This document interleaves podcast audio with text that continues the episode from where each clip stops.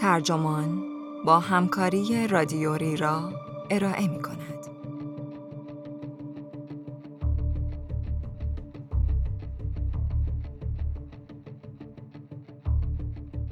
ایده بازارهای اینترنتی اولین بار از کجا آمد؟ این عنوان یادداشتی است به قلم بن تارناف که در جوان 2022 در سایت گاردین منتشر شده و ترجمان آن را در خرداد 1402 با ترجمه بابک حافظی منتشر کرده است. من محمد کازمی هستم.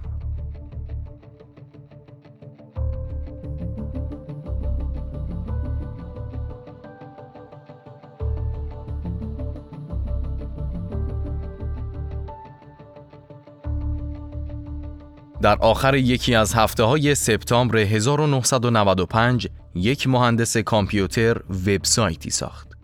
البته این اولین وبسایت او نبود. پیر امیدیار تا آن زمان که 28 سال داشت مسیر معمول و پرشتاب سیلیکون ولی را دنبال کرده بود. کدنویسی را در کلاس هفتم آموخته بود و بعد از اینکه مایکروسافت استارتاپش را خرید قبل از سی سالگی در مسیر میلیونر شدن قرار گرفته بود. حالا او در شرکتی کار می کرد که برای کامپیوترهای دستی نرم افزار می نوشت. کامپیوترهایی که خیلی ها فکر می کردند قرار است اتفاق بزرگ بعدی این صنعت باشد. اما او دوست داشت در اوقات فراغتش کمی هم روی پروژه های جانبی مرتبط با اینترنت وقت بگذارد. ایده این پروژه به خصوص ساده بود. وبسایتی که مردم بتوانند در آن خرید و فروش کنند. خرید و فروش آنلاین در آن زمان هنوز ایده نسبتاً جدیدی محسوب می شد. در ماه می 1995 بیل گیتس اطلاعیه ای را در مایکروسافت منتشر کرد مبنی بر اینکه اینترنت اولویت اصلی شرکت است. در ماه ژوئیه سرمایه گذار بانکی سابق جف بیزوس فروشگاه آنلاینی به نام آمازون.com را راه اندازی کرد که مدعی بود بزرگترین کتاب فروشی کره زمین است. ماه بعد Netscape خالق محبوب ترین مرورگر وب عرضه اولیه سهامش در بورس را تجربه کرد و در پایان اولین روز معاملاتی ارزش شرکت علی‌رغم اینکه شرکت سودآوری نبود به حدود 3 میلیارد دلار رسید. کم کم توجه وال استریت به این حوزه جلب می‌شد و حباب دات کام باد می‌شد. هرچند اینترنت در سال 1995 الهام بخش رویای آیندهی پرسود بود، اما واقعیت با این رویاها فاصله بسیاری داشت. اینترنت در آن زمان توانسته بود میلیون ها تازه وارد را به خود جذب کند به طوری که در سال 1995 حدود 45 میلیون کاربر در اینترنت حضور داشتند که 76 درصد بیشتر از سال قبلش بود. با وجود این مشخصاً ابزار کاربرپسندی نبود. یافتن محتوا در آن دشوار بود و کاربر مجبور بود با دنبال کردن رشته لینک ها از این سایت به آن سایت سرگردان شود یا اینکه فهرست های دستساز یاهو را زیر و رو کند که در آن زمان و تا پیش از ظهور موتورهای جستجوی جدید درگاه محبوب کاربران به حساب می آمد. علاوه بر آن محتوای زیادی هم برای یافتن وجود نداشت و تنها 23500 وبسایت در سال 1995 در اینترنت بود. در مقایسه با بیش از 17 میلیون وبسایتی که 5 سال بعد از آن در دسترس بود. از همان وبسایت های محدود هم اکثرشان بیقواره و غالباً به درد نخور بودند. اما از طرفی همین کوچکی و کندی نسخه اولیه اینترنت جذابیت خاصی به آن بخشیده بود. با اینکه مردم در آنجا کار خاصی برای انجام دادن نداشتند، اما بودن در آن فضا برایشان مهیج بود. برای خودشان صفحه شخصی می ساختند تا فقط بگویند سلام یا عکس حیوان خانگیشان را منتشر کنند یا از سریال پیشتازان فضا تعریف و تمجید کنند. نیتشان برقراری ارتباط با دیگران بود. امیدیار عاشق این نوع زندگی آنلاین بود. او از دوران دانشجویی کاربر پر و پا قرص اینترنت بود و در جوامع آنلاین مختلفی عضویت داشت. حالا او با علاقه شاهد موج فزاینده پول در دنیای dot com بود. او بعدها به روزنامه نگاری گفت که شرکت هایی که از سر و کول اینترنت بالا می روند مردم را چیزی جز تعدادی کیف پول و چشم نمی دیدند. تلاش های این شرکت ها برای تجاری سازی نه تنها ناپخته و غیر جذاب بود بلکه آنها نوعی انفعال زامبیگونه را نیز ترویج می کردند.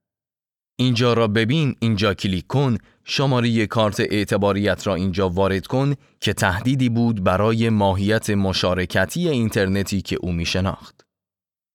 او بعدا یادآور شد که دنبال این بودم که کار متفاوتی انجام دهم تا به افراد این قدرت را بدهد که هم تولید کننده و هم مصرف کننده باشند.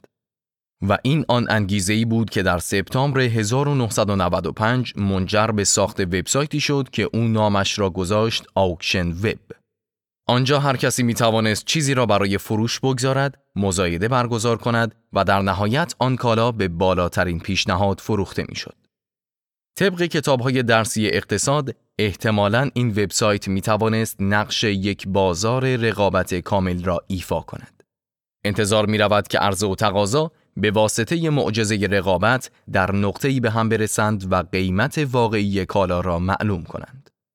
یکی از پیش بازار کامل این است که همه افراد به اطلاعات مشابهی دسترسی داشته باشند و این دقیقا چیزی بود که آکشن وب نویدش را می‌داد. آنجا همه چیز در معرض دید همگان قرار داشت. سایت به سرعت رشد کرد. تا هفته دوم اقلامی که برای فروش گذاشته شده بودند عبارت بودند از یک موتورسیکلت یاماها، یک ظرف غذای سوپرمن و پوستر امضا شده مایکل جکسون. تا فوریه 1996 ترافیک سایت آنقدر سریع رشد کرد که شرکت میزبان وبسایت امیدیار هزینه ماهانه میزبانی را افزایش داد و این باعث شد امیدیار برای تراکنش های وبسایتش پورسانت وضع کند تا بتواند از پس هزینه ها براید. تقریبا بلافاصله وارد مرحله سوددهی شد و حالا پروژه جانبیش تبدیل شده بود به یک کسب و کار.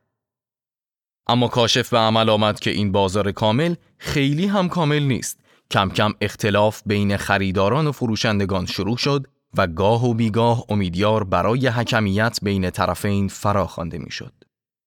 او نمی‌خواست نقش داور را بازی کند. پس راه حلی پیدا کرد تا کاربران بتوانند خودشان مشکلاتشان را حل و فصل کنند و آن هم چیزی نبود جز یک تالار گفتگوی آنلاین. مردم به هم بازخورد می‌دادند و به این ترتیب یک نظام امتیازدهی شکل می گرفت. امیدیار طی نامه‌ای که در سایتش ارسال کرد نوشت هر موقع صلاح دانستید همدیگر را تحسین کنید و هر جا لازم دیدید شکایت کنید. افراد متقلب کنار گذاشته خواهند شد و هر که صادقانه نظر دهد پاداش خواهد گرفت. اما تنها در صورتی که کاربران نقش خودشان را در این سیستم ایفا کنند. تحقق این آرزوی بزرگ در گرو مشارکت فعال شماست. ارزش آکشن وب به مشارکت کاربرانش متکی بود. هرچه آنها بیشتر مشارکت می کردند، سایت مفیدتر می شد. این بازار جامعه ای اینترنتی و محلی می شد که کاربرانش آن را می ساختند. امیدیار امیدوار بود کاربران هم مصرف کننده باشند و هم تولید کننده و محتوای سایت هم از میان همین تولیدات کاربران تأمین شود.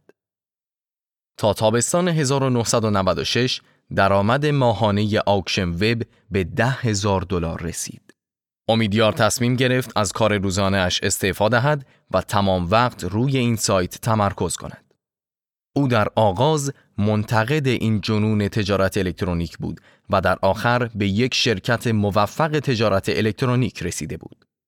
او در سال 1997 نام وبسایتش را به eBay تغییر داد. eBay یکی از شرکت‌های بزرگ اینترنتی بود. این شرکت خیلی زود به سودآوری رسید، به یکی از غول‌های عصر dot com تبدیل شد، از انفجار حباب dot com جان سالم به در برد و امروز هم همچنان در بین بزرگترین شرکت‌های تجارت الکترونیک دنیا جای دارد. اما آنچه به طور خاص درباره ایبی جلب توجه می کند این است که توانسته بود در همان اولین نسخهش بسیاری از ویژگی های کلیدی پدیده ای را که امروز پلتفرم نامیده می شود پیش بینی کند. ایبی فقط مکانی برای کلکسیوندارها نبود که در آن آخر شبها بر سر عروسک های کمیاب بینی بیبیز جنگ قیمت راه بیاندازند بلکه با نگاهی به گذشته به این نتیجه می رسیم که ایبی در واقع نقطه عطفی در تاریخ اینترنت بوده است. وبسایت امیدیار پیشتاز عناصر بنیادینی بود که می توان گفت بعدها راه را برای گوگل، فیسبوک و دیگر قولهای فناوری باز کرد تا با پلتفرم سازی در اینترنت از سودهای بالقوه آن بهرهمند شوند. هیچ کدام از استعاره هایی که برای حرف زدن درباره اینترنت از آنها استفاده می کنیم بینقص نیستند اما در این میان پلتفرم یکی از بدترین آنهاست. این اصطلاح در ابتدا معنای فنی مشخصی داشته است و منظور از آن چیزی بوده که برنامه نویس ها برنامه هایشان را بر روی آن می سازند، چیزی مثل یک سیستم عامل. اما از آن زمان به بعد از این کلمه برای اشاره به انواع مختلفی از نرم افزارهایی استفاده می شود که به صورت آنلاین اجرا می شوند. به ویژه برنامه هایی که به وسیله شرکت های بزرگ فناوری تولید شدند. پژوهشگری به نام تارلتن گیلسپی چنین استدلال می کند که این تغییر در استفاده از کلمه پلتفرم کاربرد استراتژیک دارد. شرکت هایی مثل گوگل با نامگذاری خدماتشان به عنوان پلتفرم به محصولشان رنگ و بوی باز بودن و بیطرفی می دهند و خودشان را در نقش یک حامی معرفی می کنند که فقط تراکنش های دیگر کاربران را تسهیل می کند. کنترلی که این شرکت ها بر فضای زندگی دیجیتال ما دارند و نقش فعالی که در جهتدهی به این فضا ایفا می کنند کاملا روشن نیست. موضوع تنها استفاده غیر دقیق از کلمه پلتفرم نیست بلکه این طرحی است که قرار است به جای ایجاد شفافیت گیجمان کند. استعاره مفیدتر برای درک اینترنت پشته است. اصطلاحی که از همان ابتدا معماری اینترنت را جهتدهی کرده است. منظور از پشته مجموعه ای از لایه هاست که یکی یکی روی سر هم قرار گرفتند. خانه ای را در نظر بگیرید. خانه از زیر زمین، طبقه اول، طبقه دوم و به همین ترتیب تا پشت بام تشکیل شده است. کارهایی که در طبقات بالای خانه انجام می دهید اغلب به سیستم هایی متکی است که در طبقات پایینتر خانه تعبیه شده است. موقع دوش گرفتن آب گرم کنی در زیر زمین آب سردی را برایتان گرم می کند که از طریق لوله ها وارد ساختمان شما می شود و سپس آن را از طریق لوله های دیگری به حمام طبقه بالا می رساند. اینترنت هم برای خودش زیرزمینی دارد و این زیرزمین هم از غذا لوله کشی مفصلی دارد. در این لوله ها داده جریان دارد و هر کاری که شما در طبقات بالاتر این پشته انجام می دهید به عمل کرده صحیح این لوله ها وابسته است. بالاترین طبقه پشته اینترنت جایی است که وبسایت ها و نرم افزارهای کاربردی در آن زندگی می کنند. اینجا همان بخشی از اینترنت است که ما از طریق پیکسل های صفحه نمایش، ایمیل ها، توییت ها و ویدیوهای آنلاین تجربه اش می کنیم. بهترین راه برای فهمیدن اینکه چه اتفاقی در این وبسایت ها و نرم افزارها که شرکت های فناوری آن را پلتفرم مینامند در جریان است این است که این برنامه ها را به عنوان بخشی از ماجرای وسیعتری به نام خصوصی سازی اینترنت ببینیم. اینترنت در دهه 1970 به عنوان یک فناوری آزمایشی به وسیله ارتش ایالات متحده شروع به کار کرد. در دهه 1980 به یک شبکه کامپیوتری که مالکیت دولتی داشت و عمدتا دانشگاهیان کاربرش بودند ارتقا پیدا کرد. سپس در دهه 1990 نوبت به خصوصی سازی اینترنت رسید. این خصوصی سازی ناگهان رخ نداد بلکه طی فرایندی اتفاق افتاد و تنها شامل انتقال مالکیت از بخش دولتی به بخش خصوصی نمی‌شد بلکه حرکت پیچیده‌ای بود که طی آن شرکت‌های خصوصی انگیزه های سوداورانه را برای تک تک لایه های این شبکه برنامه ریزی کردند. سیستمی که در ابتدا به وسیله دانشمندان برای اهداف پژوهشی ساخته شده بود، حالا با هدف بیشینه کردن سود از نو طراحی شده بود. تحقق این امر احتیاج به سخت افزار، نرم افزار، قانونگذاری و فعالیت های کارآفرینانه داشت. این فرایند چند دهه به طول انجامید و تمام اجزای بیشمار اینترنت را تحت تأثیر قرار داد. فرایند خصوصی سازی از لوله های زیرزمین آغاز شد و سپس راهش را به سمت بالای پشت ادامه داد.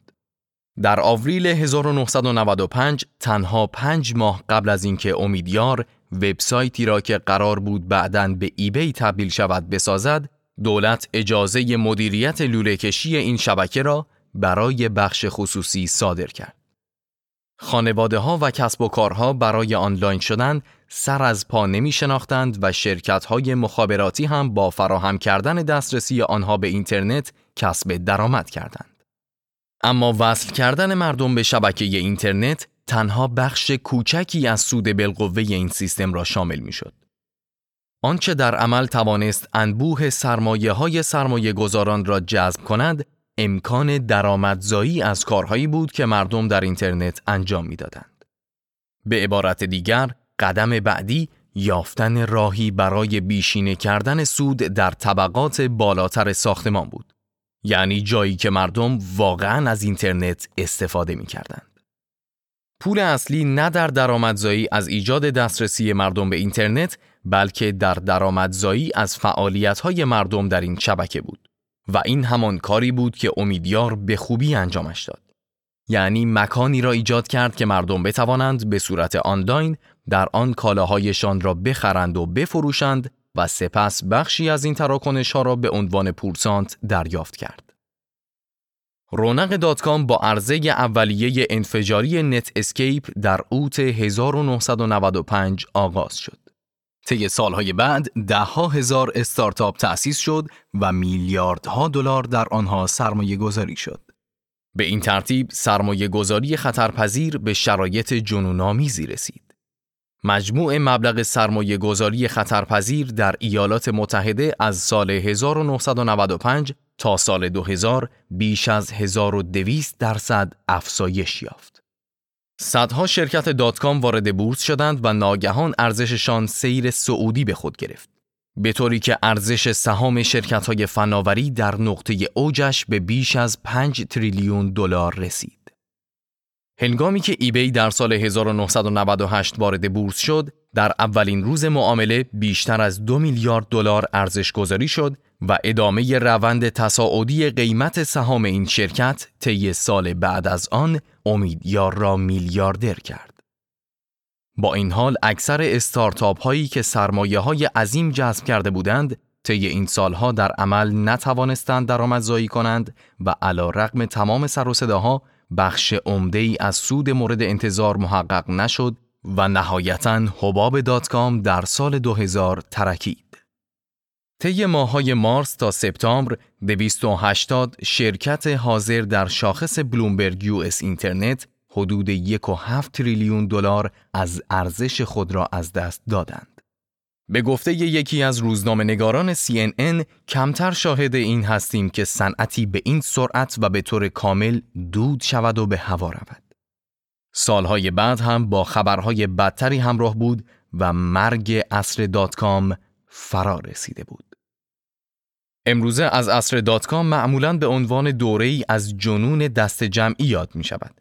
یا به عنوان مثالی برای مفهوم فراوانی نعمت غیر منطقی که آلن گرینسپن در زمان تصدی همزمان پست ریاست بانک مرکزی ایالات متحده آن را مطرح کرد.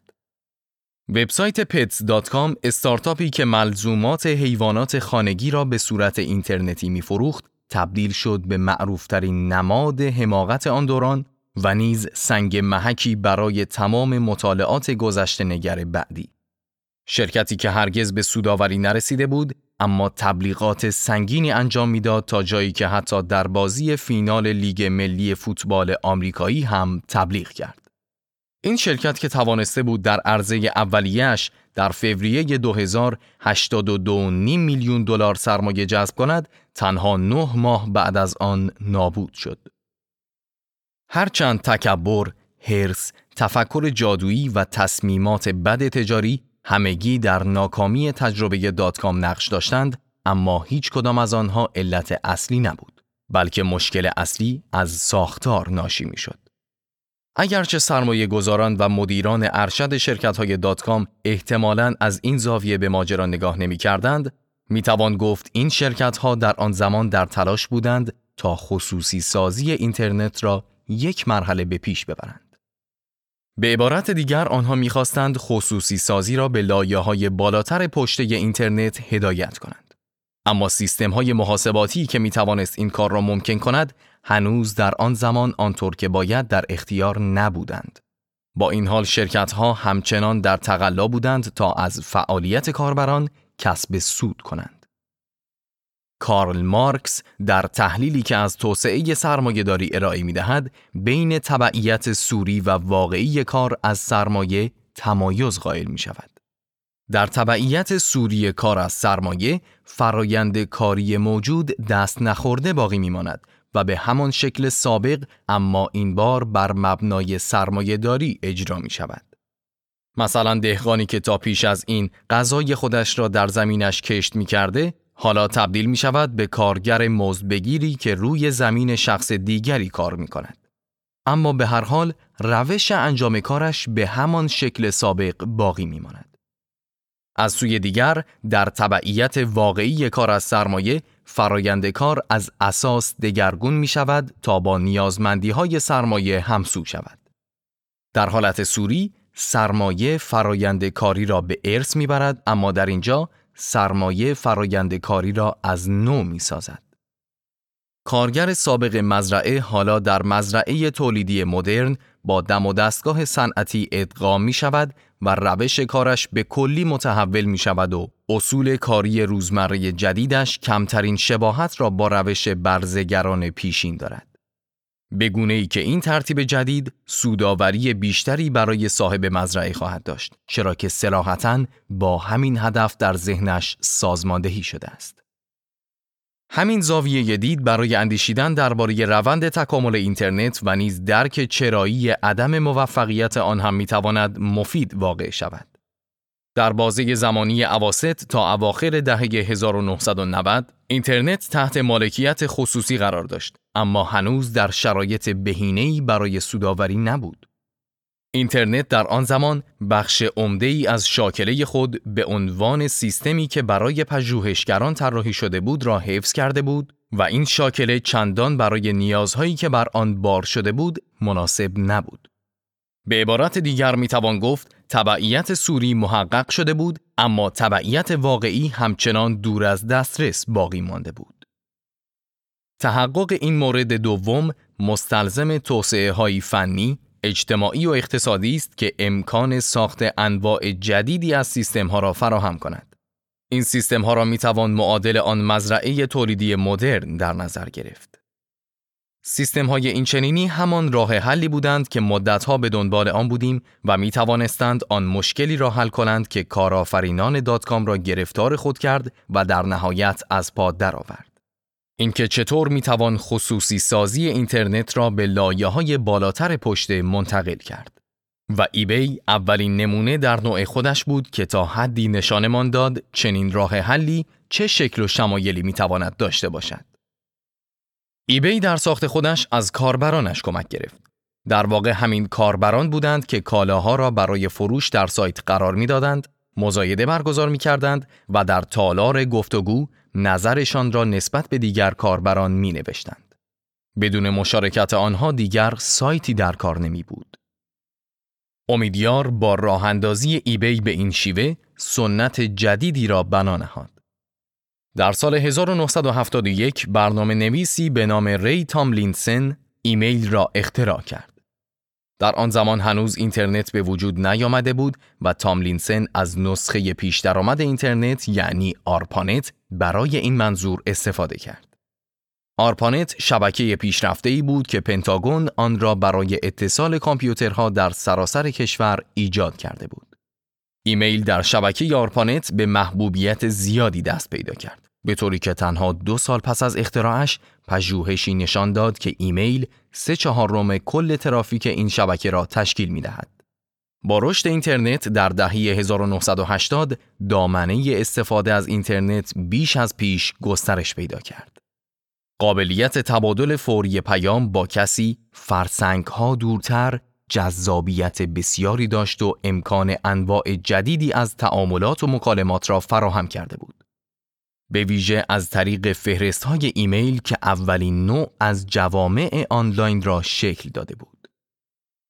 ایمیل چیزی فراتر از یک ابزار کاربردی بود و در واقع به انسانی سازی اینترنت کمک کرد و آن را از مجموعه بیروهی از کابلها و کامپیوترها تبدیل کرد به جایی با رنگ و بوی زندگی. اینترنت جایی بود که می توانستید در آن از حال رفقایتان با خبر شوید و یا با غریبه ها یکی به دو کنید، درباره سیاست یا آثار علمی تخیلی صحبت کنید و همچنین بهترین مکان بود برای پیاده سازی یک پروتکل. آدمهای دیگر جذابیت اصلی اینترنت بودند. حتی شبکه جهانی وب هم با در نظر گرفتن مفهوم اجتماع شکل گرفت. همانطور که سازنده آن تیم برنرزلی بعدها نوشت من آن را برای تأثیر اجتماعی طراحی کردم تا به همکاری مردم با هم کمک کرده باشم. اجتماع همان چیزی بود که امیدیار بیش از هر چیز دیگری در اینترنت به آن علاقه داشت و نیز نگران بود که تب جویندگان طلای dot-com آن را نابود کند.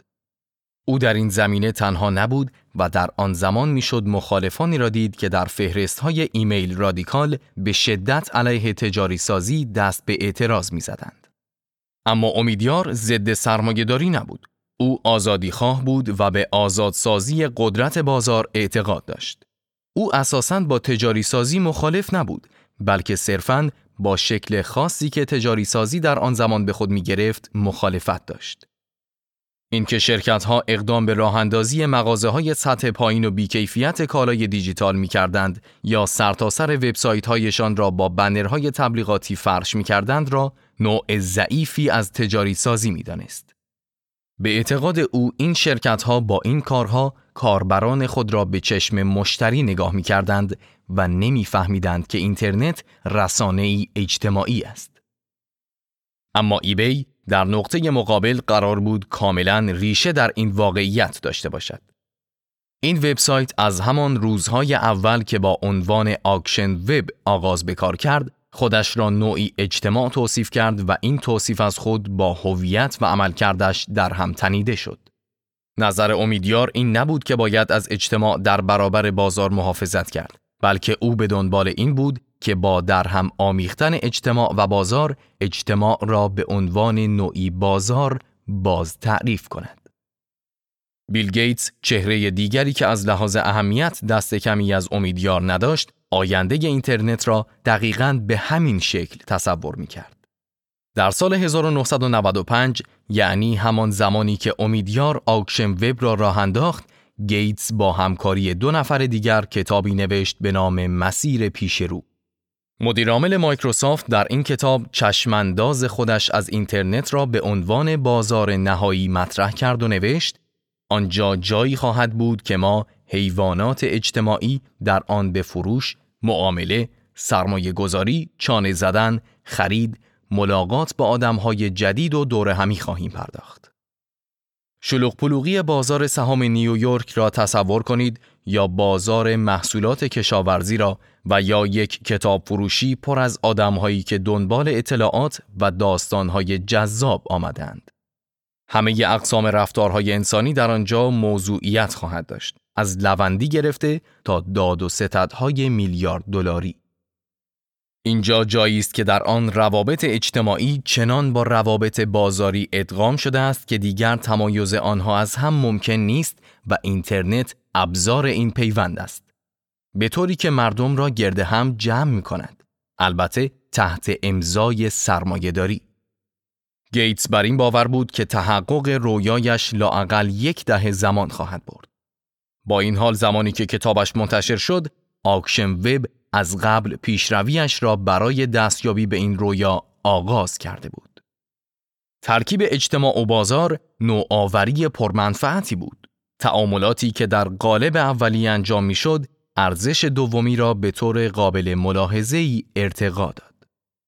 خریداران و فروشندگان در AuctionWeb تحت لوای فعالیت اجتماعی انگیزه انجام فعالیت‌های بیمزد و منتی را پیدا کرده بودند که باعث کاربردی تر شدن این سایت شده بود.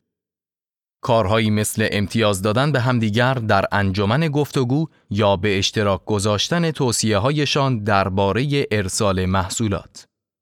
و هرچه افراد بیشتری در این ماجرا مشارکت می کردند، این وبسایت به مقصد جذابتری برای کاربران تبدیل می شد.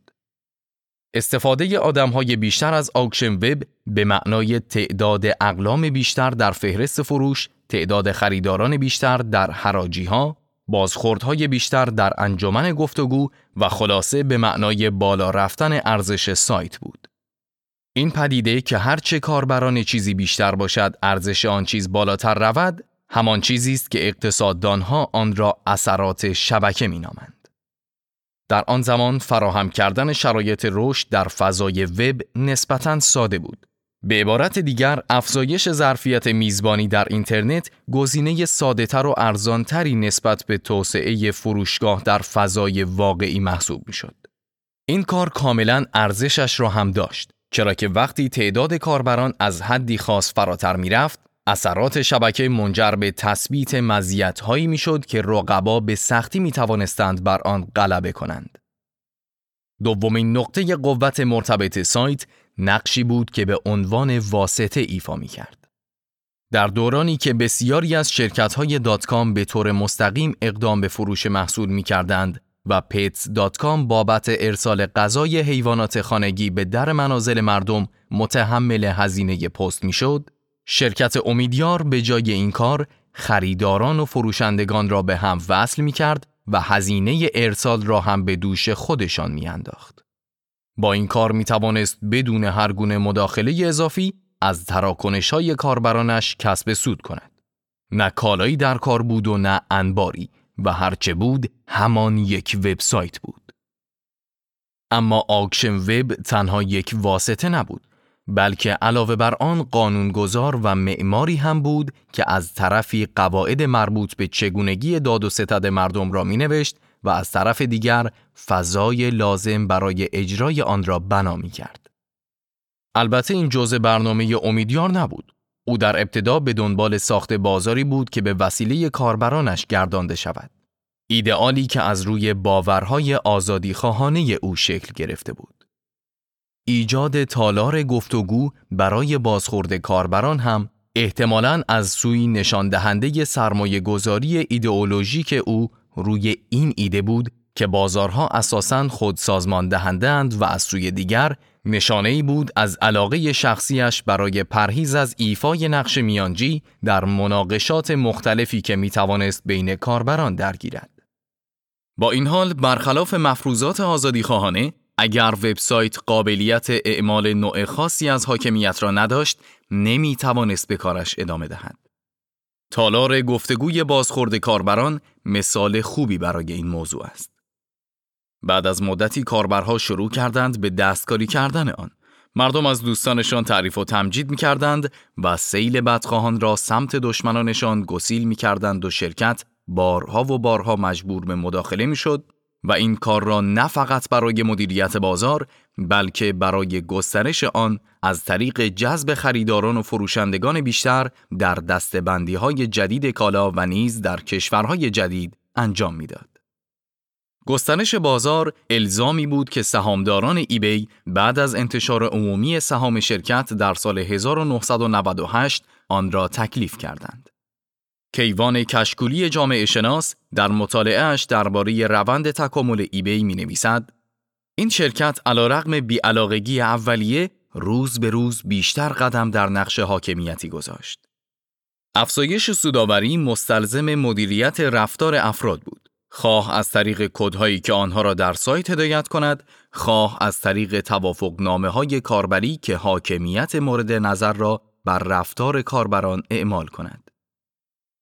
ایبی به لطف اثرات شبکه و نیز ایفای نقش همزمان به عنوان واسطه و قانونگذار به راحتی به سوداوری رسید.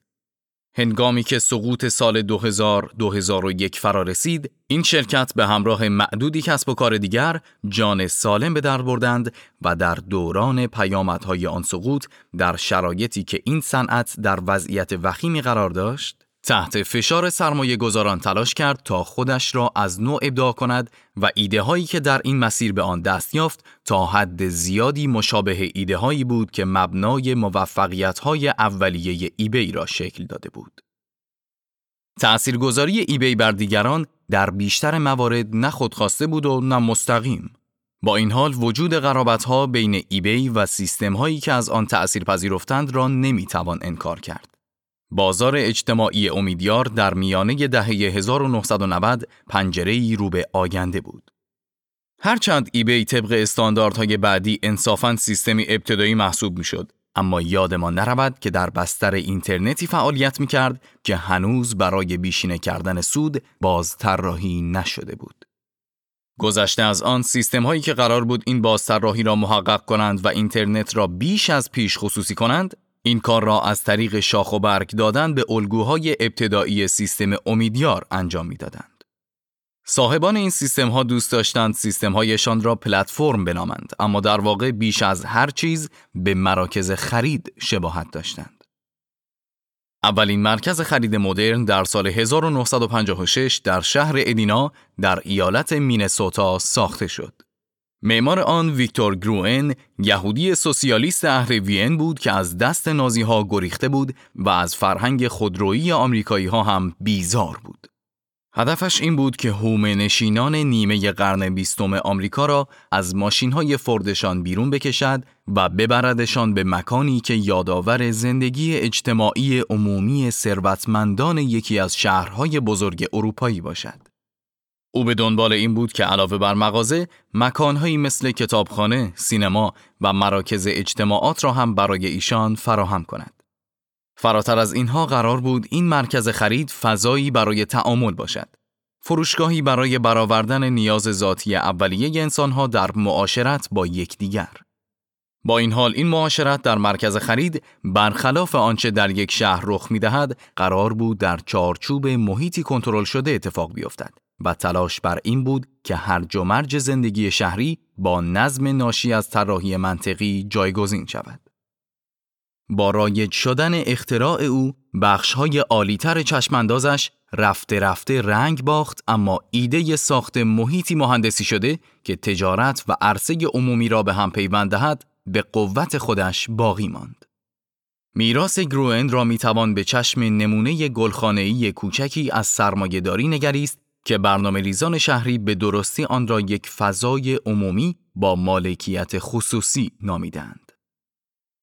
با الهام گرفتن از کارهای جیدان سادوفسکی پژوهشگر می‌توان سیستم هایی را که در بالاترین لایه پشت بر زندگی مردم حکمرانی می کنند به عنوان مراکز خرید اینترنتی در نظر گرفت و به این ترتیب به درک مناسبی از این سیستم ها دست پیدا کرد. مراکز خرید حاضر در اینترنت مانند گوگل، فیسبوک و آمازون چیزی نیستند جز فضاهای عمومی با مالکیت خصوصی. اینها که اسم خودشان را گذاشتند پلتفرم در واقع چارچوبهایی از جنس شرکتند که گستره وسیعی از تعاملات در درونشان در جریان است. درست مثل یک مرکز خرید واقعی، بعضی از این تعاملات تجاری مانند خرید لباس از یک فروشنده و بعضی دیگر اجتماعی مانند معاشرت با دوستان. اما آنچه مرکز خرید آنلاین را از مرکز خرید حضوری یا واقعی متمایز می کند، این است که هر کاری که افراد در مراکز خرید آنلاین انجام می دهند، منجر به تولید داده می شود. کلیک های شما، گفتگوها، پست ها، جستجوها و خلاصه هر حرکتتان، هر چند کوچک ردی دیجیتال از خودش بر جا می گذارد و این رد پاها فرصتی فراهم می کند برای خلق مجموعه کاملا جدیدی از برنامه ها و تمهیدات. مراکز خرید حضوری با کسب و کار اجاره سر و کار دارند. مالک برای مستجرش اجاره بها تعیین می کند و اساساً بخشی از درآمد او را دریافت می کند. مراکز خرید آنلاین هم کم و بیش از همین طریق می توانند کسب درآمد کنند. مثل ایبی که طبق چیزی که قبلا گفته شد بخشی از مبلغ تراکنشی را که آن را تسهیل کرده بود به عنوان کارمزد دریافت می کرد. اما همانطور که سادوفسکی اشاره می کند مراکز خرید آنلاین علاوه بر آن این امکان را دارند که نوع دیگری از اجاره بها را هم از مستجرانشان دریافت کنند و آن عبارت است از اجاره داده. این مراکز می توانند آن رد پاهای دیجیتالی را که از فعالیت کاربران تولید شده است جمع کنند و از آن پول در بیاورند. و از آنجا که هر اینچ مربع از چارچوب پلتفرمشان را تحت کنترل دارند و نیز اصلاح این چارچوب به سادگی کدنویسی مجدد آن است به راحتی می توانند معماری سیستم را طوری تغییر دهند تا فعالیت کاربران منجر به تولید رد پاهای دیجیتال بیشتر یا متنوع تر شود معلوم شده است که این رد پاها از ارزش بالایی برخوردارند آنقدر بالا که در واقع گردآوری و تحلیل آنها به فعالیت اصلی مراکز خرید آنلاین تبدیل شده است. مراکز خرید آنلاین درست مثل بازار اجتماعی امیدیار تعاملات افراد را تسهیل می کنند برای این تعاملات قانون تعیین می کنند و افزایش تعداد افرادی که با یکدیگر تعامل می کنند به افزایش سود آنها منجر می شود. اما این تراکنش ها در مراکز خرید آنلاین ثبت می شود تفسیر می شود و به اشکال مختلف تبدیل به پول می شود. داده ها می توانند به فروش تبلیغات هدفمند کمک کنند. داده ها همچنین کمک می کنند به ساخت سیستم های مدیریتی الگوریتم محوری که می تواند سود بیشتری از هر کارگر استخراج کند.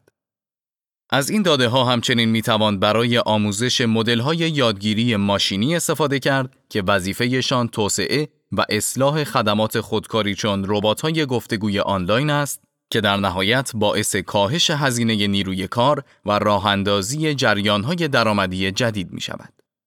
کاربرد دیگر این داده ها حفظ این باور در سرمایه گذاران است که ارزش یک شرکت فناوری از خروارها پول بالاتر است چون خروارها داده آنجاست. این همان چیزی است که مراکز خرید آنلاین را از نمونه های پیشین متمایز می کند. اینکه این مراکز بیش از هر چیز طراحی شدند تا داده تولید کنند و از داده های تولید شده استفاده کنند. داده ها هم اصل سازمان دهنده و هم ماده تشکیل دهنده اساسی این سیستم ها هستند. داده را گاهی با نفت مقایسه می کنند اما شاید بهتر باشد آن را با زغال سنگ مقایسه کنیم. زغال سنگ سوخت موتور بخار بود و در فرایند باز سازماندهی تولید به وسیله سرمایهداری در قرن 19 کمک کرد که تولید از حالت پیشورانه به سمت وضعیت صنعتی سوق پیدا کند و کارگاه ها تبدیل به کارخانه شود. داده ها هم نقش مشابهی را ایفا کردند و در بازسازماندهی اینترنت به دست سرمایهداری کمک کردند تا بقایای آن شبکه‌ای که از ابتدا برای پژوهش طراحی شده بود را کنار گذاشته و موتور سوداوری آن را کامل کند. سال 1995 در بهترین حالت بخش بسیار اندکی از این ماشین فوق پیچیده را می‌شد پیش بینی کرد. اما ورود AuctionWeb نشان دهنده گام بلندی برای تحقق آن بود. داستان اینترنت امروز را اغلب با حکایتهایی از گوگل، فیسبوک، آمازون و دیگر غولهایی روایت می کنند که آمدند تا بر زندگی آنلاین ما فرمان روایی کنند. اما فتوحات آنها در این نبرد با پیشگامی و پیشنمایش شخص دیگری میسر شد. همانی که در ابتدا پروژه جانبی بود اما با رو کردن نقشه اولیه پول پارو کردن از اینترنت افتان و خیزان مسیر موفقیت را هموار کرد.